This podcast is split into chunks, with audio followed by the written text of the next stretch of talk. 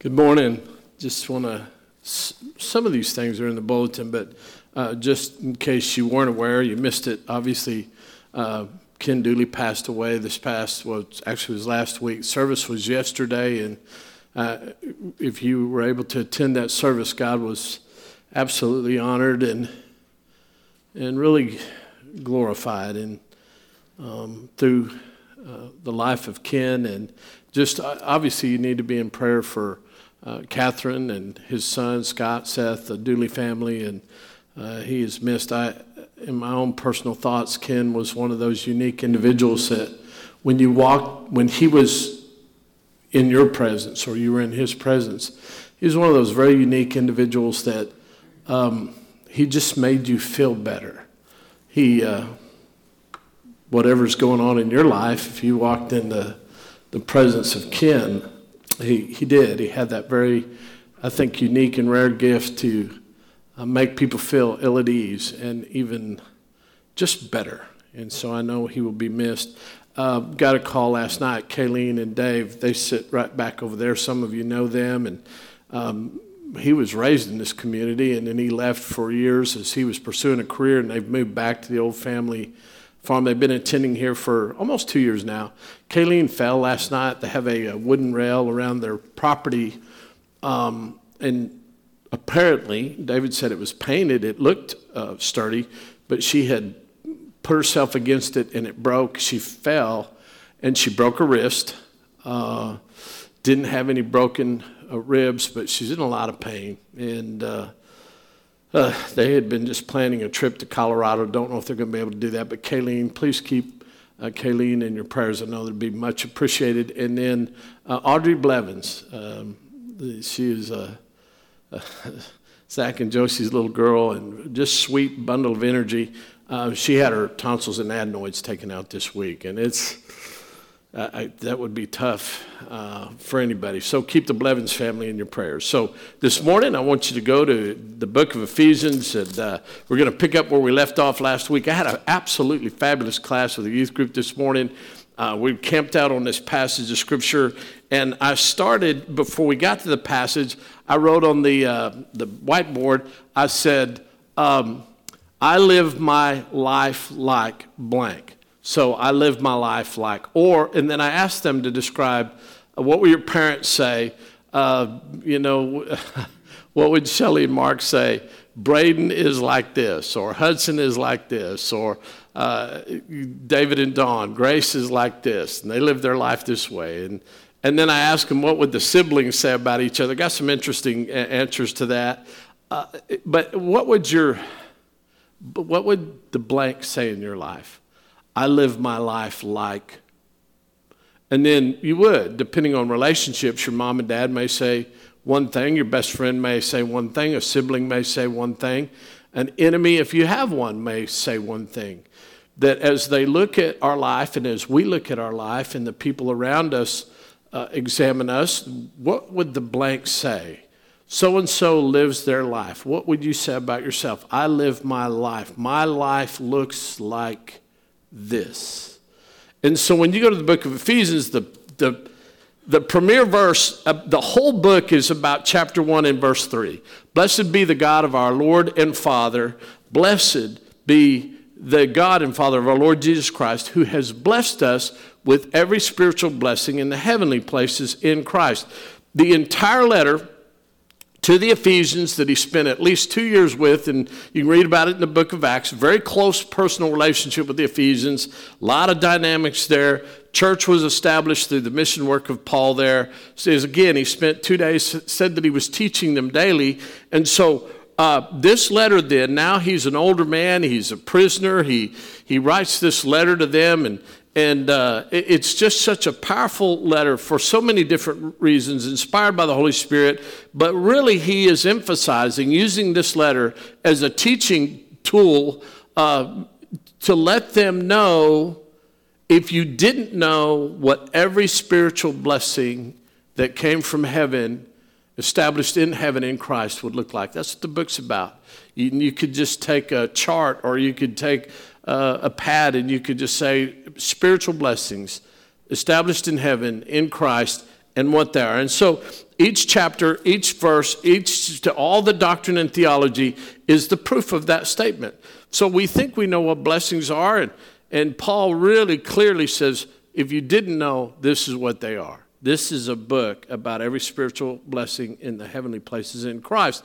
And so the first chapter, he spends the entire first chapter up to the prayer, the first prayer that Paul just read, explaining, and he uses the personal pronoun. He, him, his, hisself. I've done this before. I've shared this with you before. I'm recapping that everything that God did for us through Christ, all those blessings, and they're just one right after the other. And then in the second chapter, then he shifts and he starts talking about you and me and our and us.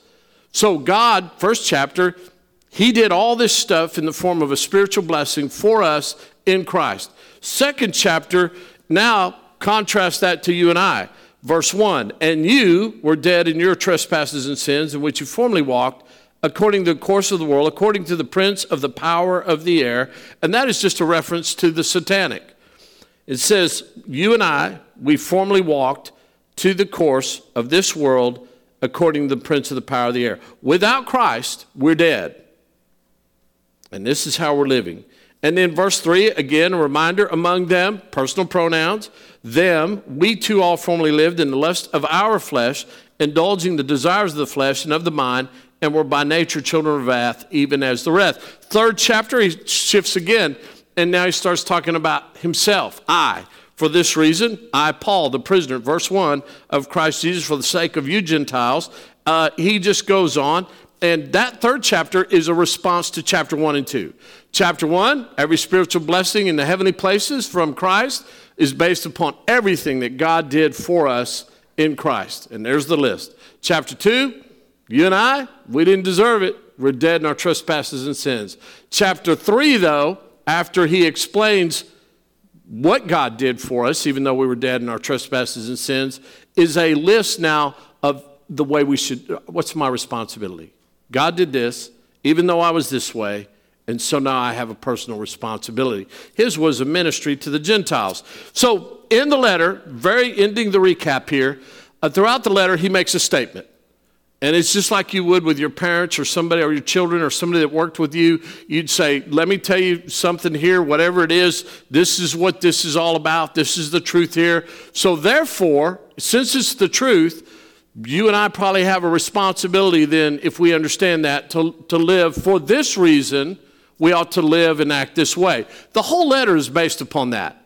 God did this in the form of a spiritual blessing. He did it through Christ, even though we were dead in our trespasses and sins. So therefore, throughout the book, he's saying, therefore, you and I have a responsibility.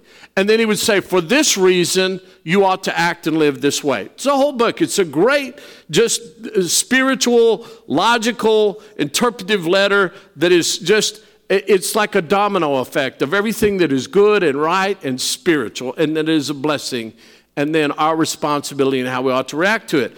But he does 8 different times in this letter, he creates an impossible situation.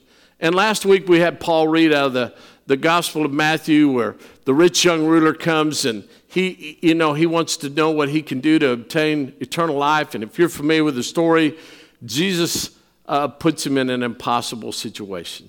It was impossible for him. He wanted to know which commandments that he needed to keep. He said, well, keep these. There were 6 of them out of over 600. And then the rich young ruler says, well, okay, is there anything else I lack? He said, yeah, you do. You lack one thing. And you can see the mental processes. He says, go and sell everything you have. Give it to the poor and come follow me. And the impossible situation, the weight of it, he said he went away sad because he was one who owned many possessions. And his apostles, his disciples, asked him, well, then who can be saved? And he said, yeah, it's more difficult for a rich man to enter into the kingdom of heaven than a camel through the eye of a needle. And they said, well, that's impossible. Then who can be saved? And he says, with man, this is impossible, but with God, all things are possible. And so Paul, in this letter, he gives 8 impossible scenarios. We went over 2 of them last week. The first one was dealing with that impossible scenario. You and I were dead in our trespasses and sins. And I've said to you before in this setting, what can you do if you're dead? If you're dead, there's nothing you can do. And the reasons that we were dead is because of the way we lived. We lived in a satanic, whether we recognized it or not, either you're spiritually walking with God or you're dead and unspiritually following the satanic, whether you're aware of it or not. It's an impossible situation. And because of that, we have been sons of disobedience. We've lived in the lust of our flesh. We've indulged the desires of the flesh and of the mind. We were by nature children of wrath, even as the rest. That's who we were, and that is who we are in an impossible situation unless God does something. And then this is the first one. This is the first but. But God, being rich in mercy because of the great love with which he loved us, even when we were dead in our trespasses, made us alive together with Christ. By grace, you have been saved. And so we talked about that last week. Not going to re-preach that sermon, but that was the first impossible situation. Dead in our trespasses and sins, whether we're aware of it or not, following a satanic course in our secular living fleshly life. And it's an impossible situation. But it's not impossible for God because of his great love and this mercy that he has. And so there's the standard. The second one is then, as he continues, he goes and he talks about that there's another dynamic at play that's an impossible situation for us. And that is, he says that if you'll just read in verse 12, that without God intervening, that we're separate from Christ, verse 12, excluded from the commonwealth of Israel, strangers to the covenants of promise, having no hope, and without God in the world. That's an impossible situation for you and I.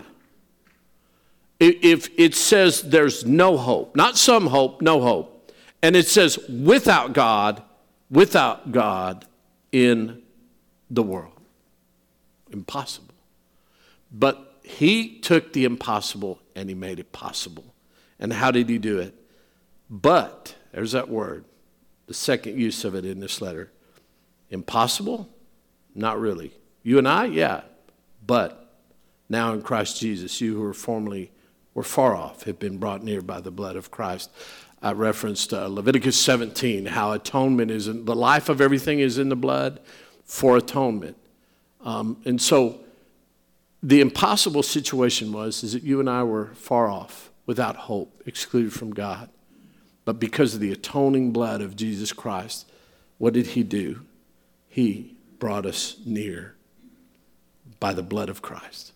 He made our impossible situation possible. And so now the third one. Go to me into chapter 4. And this goes back to what I did with the youth group this morning. You fill in the blank. I live my life like. What would people say about me? Well, so-and-so's like this. And so this is another one of those scenarios. Paul read both those prayers. And then in all these impossible situations, he gives us another impossible scenario. Verse 1 of chapter 4. Because of everything God did through Christ, even though we were dead in our sins, and now I have a personal responsibility, I'm supposed to look like this. And everybody who knows me, sees me, and thinks of me should be able to fill in this blank. If we're Christian, receiving every spiritual blessing in the heavenly places in Christ, there's only one way to fill in that blank. And it should be evident. So I, therefore, the prisoner of the Lord, entreat you. He says, I beg you to live in a manner worthy of the calling of which you've been called. I, therefore, the prisoner of the Lord, entreat you to walk in a manner worthy of the calling of which you've been called. If you had sat with Paul for 2 years, daily in his teaching, and he understood everything, Genesis through Malachi, He understood the two-edged sword of Scripture. You would have been told over and over again. In fact, he uses a Greek term that they understood. These were not Jews. They were Gentiles. They were like you and I. And the word that he would have used is calling. Now, the Greek understood it this way. You could say a calling is something that you believe that I was made for this. This is my calling. This is what I was supposed to do with my life. Many of us spend our whole life trying to figure out what our calling is. The Gentiles thought of it differently. They understood calling the way it was intended to be understood. There is a connection. But for them, the very term calling meant to do a voice. So like you call someone. You're on the front porch and your kids are out in the neighborhood and they say, Julius, it's time, we're calling you home. That was it. It's in its simplest form. We're calling you to the place that you need to be now. So the calling that is part of this, well, what's my calling? Well, I think my calling is this. My calling is to, play music. My calling is to build a business. My calling is whatever it is might be in your life. I don't know, but at some point in the growing up of our life, what am I supposed to do with my life? And so then we kind of figure it out, and hopefully if you're lucky enough, you can pursue that. Many times people end up just living a life where they've missed whatever that calling would be. But the Apostle Paul teaching these people, it was the voice, the calling was based upon the voice that was calling you home. And for him, the way he taught it was there was only one place in all of eternity, in one moment in all of eternity, that if you're a Christian who has received every spiritual blessing in the heavenly places in Christ, the moment that happened, the moment that the voice resonated, the moment that the voice boomed, the moment that the voice screamed out to all of humanity was the moment of the cross. That no matter what had ever taken place before, up until the cross, no matter what it was, that if a man or a woman or an individual didn't know what their calling was, there would be a moment in history that had to do with every spiritual blessing that originates in heaven in Christ, and it was the cross. It was Golgotha. And the voice says, "Sinner, come home." It made everything that is impossible in our life, our dead in our sins. It made everything, the distance that is far off. But by the way, and I mentioned this last week, you were far off. And I mentioned there's nothing far off anymore. There's no distance that's far off. We can get in a jet, be anywhere in the world. There's no information that's far off. But when he uses this term, but even though you and I, those of us, we were far off, it literally meant you couldn't see it and you couldn't measure it. So it was not far the way you and I think. It's an impossible situation. And so now this is this third impossible situation. He says, I'm begging you to walk in a manner worthy of the cross. That's what he's saying.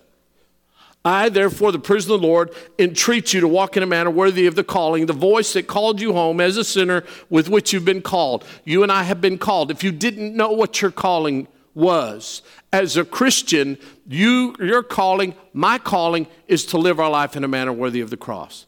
Now, the next passage creates the impossible scenario for us because he mentions these are what are called the stations of the cross.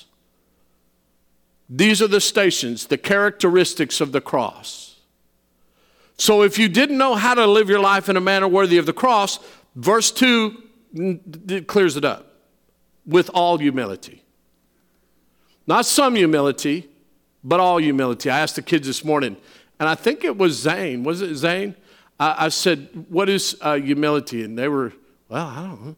And Zane, what did you just say? What did you say? Do you remember what you said? It's putting others first. Ultimately, that would be it, isn't it? Now, Jesus would take it even a step further. He'd say even your enemies. But humility. So with all humility, gentleness, patience, showing forbearance to one another in love. And that means that it doesn't matter what's going on in my life. It doesn't matter what you've done to me. It doesn't matter what's happening in my life. I'm going to forbear. I'm going to live in love if it kills me, literally.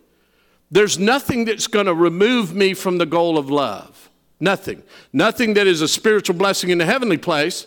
These are the stations of the cross. I beg you to live in a manner with of the cross, and if you don't know what that looks like, there's humility, gentleness, patience, showing forbearance to one another in love, being diligent to preserve the unity of the Spirit in the bond of peace. Jesus is the Prince of Peace.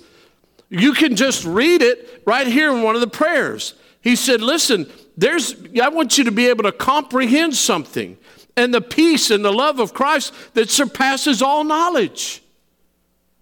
But if you're honest with yourself, if you look in the mirror, there is this impossible situation, if we're honest, if we're not like the Pharisee in the temple who believed that he could stand and say, God, thank you for not making me like other men, because I'm a very obedient person and I even tithe all the smallest thing. So there are people like that. Romans 10:1, my prayer is for the Jews because they have a passion for God, but not in accordance with righteousness because they're trying to establish their own. So there's those folks. God's going to have to sort them out. I mentioned last week the most depressing place in the New Testament is where Jesus in Matthew 25 says there are going to be people that say, Lord, Lord, and he's going to say, depart from me. I don't know who you are. But in this situation, if we're honest, if I have been called to live my life in a manner of the cross, I have to say with all, not some, not trying, not striving, not with just a little bit, not 90% and 10%, I have to be humble all the time. I have to be gentle all the time. I have to be patient all the time. I have to love. It's got to be forbearing. I need to preserve unity in the bond of peace all the time.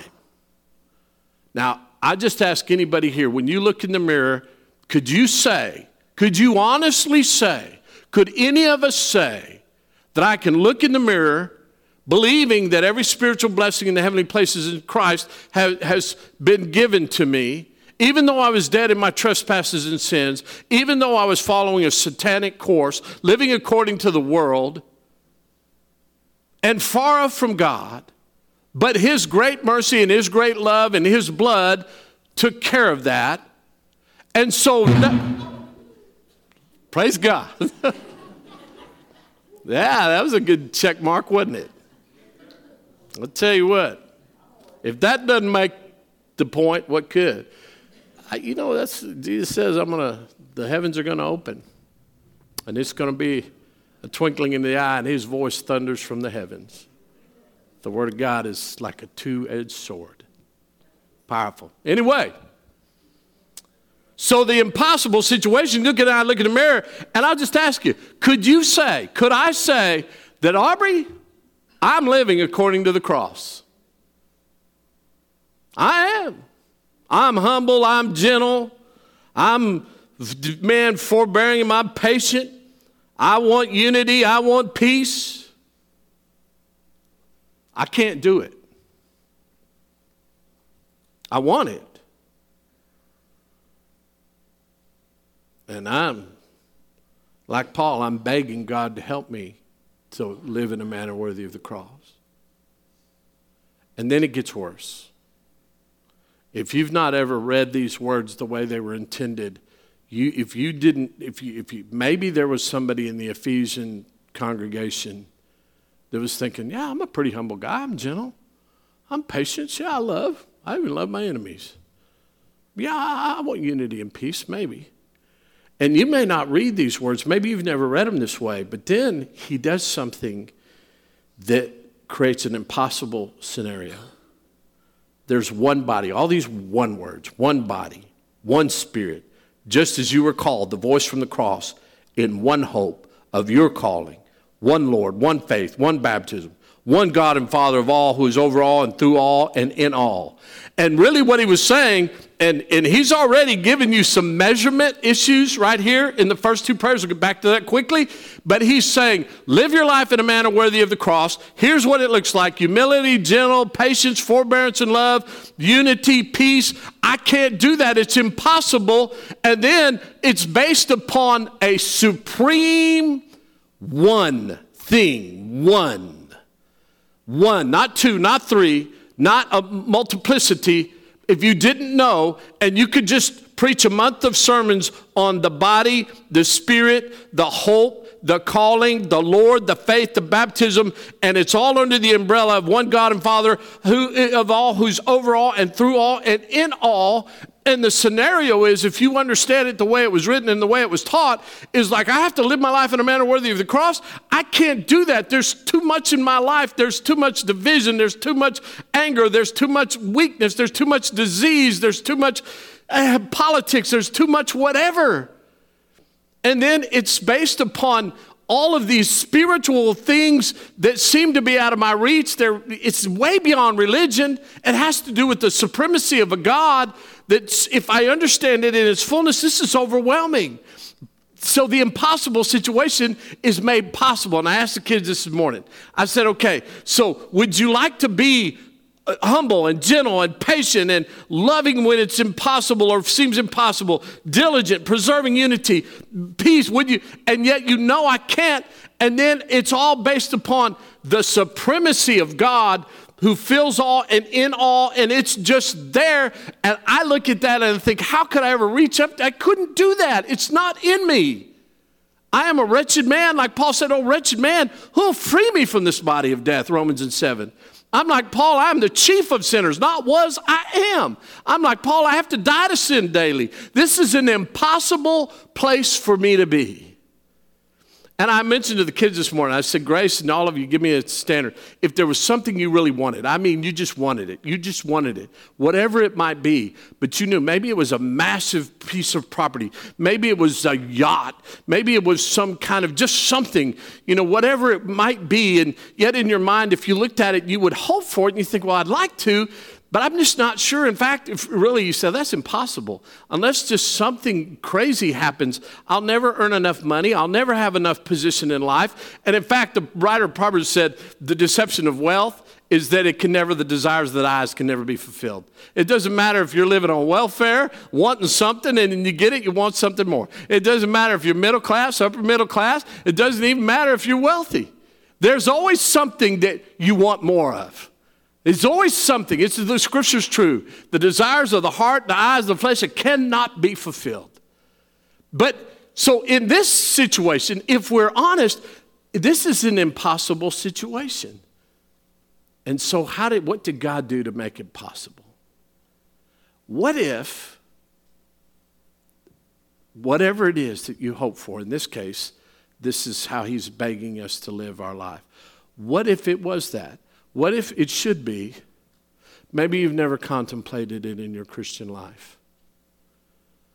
Maybe you've never contemplated the calling of the cross. Maybe you've never said, not only do I not have humility, I certainly don't have all humility. Not only do I not have gentleness and patience, forbearance and love. Because every one of those things were accomplished on the cross. It was the most humble, gentle, forbearing, loving, uniting, peaceful moment in the history of man. He could have called 10,000 angels. And you and I exist today. And we live today. And we have breath today. Because of the life that was worthy of the cross. And you say, well, nobody can live up to that, Aubrey. Then this is not true. This verse is not true if that's the case. But, verse 7, to each one of us grace was given. Do you live your life? Do you? You, not me, not. I have to ask myself that, you. Because nobody is going to stand before Christ on the judgment day when the heavens open and the thunder is going to be overwhelming and the trumpet will sound. No one will be able to stand there, nobody you know, and say, listen, grace was given to that person. They didn't live up to it, but let me make a case for them. Because the possible only becomes, the impossible only becomes possible when each one of us understands that something was given to me that I could not get, and that was grace. according, now here it is, the measure of Christ's gift. Have you ever stopped to think about your life with God? And the picture is very clear that when God looked at AY or me or Tucker or any of us, and he knew us before we were formed in our mother's womb, he measured a gift. According to grace, he measured a gift. He measured a gift. In Romans in chapter 5, it says that the love of God was poured out in our heart through the Spirit. And that maybe somebody might die for a wicked man, but God, in his great love, when we were yet wicked, he died for us. And it was the gift that made the impossible possible. Have you ever looked at your life and said, this is impossible? And then say, okay, something happened. Christ measured a gift. He measured it and said, I'm going to give Scott and Hannah and Chris and Rick, I'm going to give you the right amount. You can't buy it. You cannot purchase it. You can't work for it. You can't educate yourself. And in the heavenly places, Christ determined, knowing before you were born, how much grace you were going to need. And he knew exactly how to measure it. And that's what he did. And it's what made the impossible possible. He made the impossible possible. And it's a gift. A gift that he measured out. This is a pocket watch. I have a picture of my grandfather in 12. And he was a telegrapher in Tennessee. There was a train station that went through there. And this is in Elgin. And so it's over 100 years old. And it's immaculate. And if I opened up the back of this, you can see all the mechanisms working. It's just amazing. And it keeps time perfect. And it's 107 years old. And I am exactly almost a minute away from going too far in my sermon. That's okay. I'm going to quit. But this was a gift. And what's so unique about it, if you open up the back, is the hand craftsmen back then, whoever they were, I think they made things better back then. I don't know. I'm probably not going to open it up because you don't need to see that, but if you wanted to. But I have a picture of him, and he's got this at the train station. And it's a gift. Pretty valuable, isn't it? It was out of my reach. How could I get it? And, every day my granddad would pick this out and he'd look at it, And he was such a gentle man. And he was a humble man. And he was a forbearing and loved man. And I saw the evidence of Christ in his life. And so this pocket watch reminds me of this impossible situation. And so I want you to leave this morning, and I want us, as we've come to worship, I want you to consider what Paul is asking us. I, therefore, the prisoner of the Lord, beg you to live your life in a manner worthy of the cross. And if you don't know what it looks like, it's humble and gentle and forbearing and patient and uniting and peaceful. And if you think that you cannot do that, you're right. But if you think that the one who did it has the power to give you a gift that he measured so that you can do it, then you begin to understand the gospel.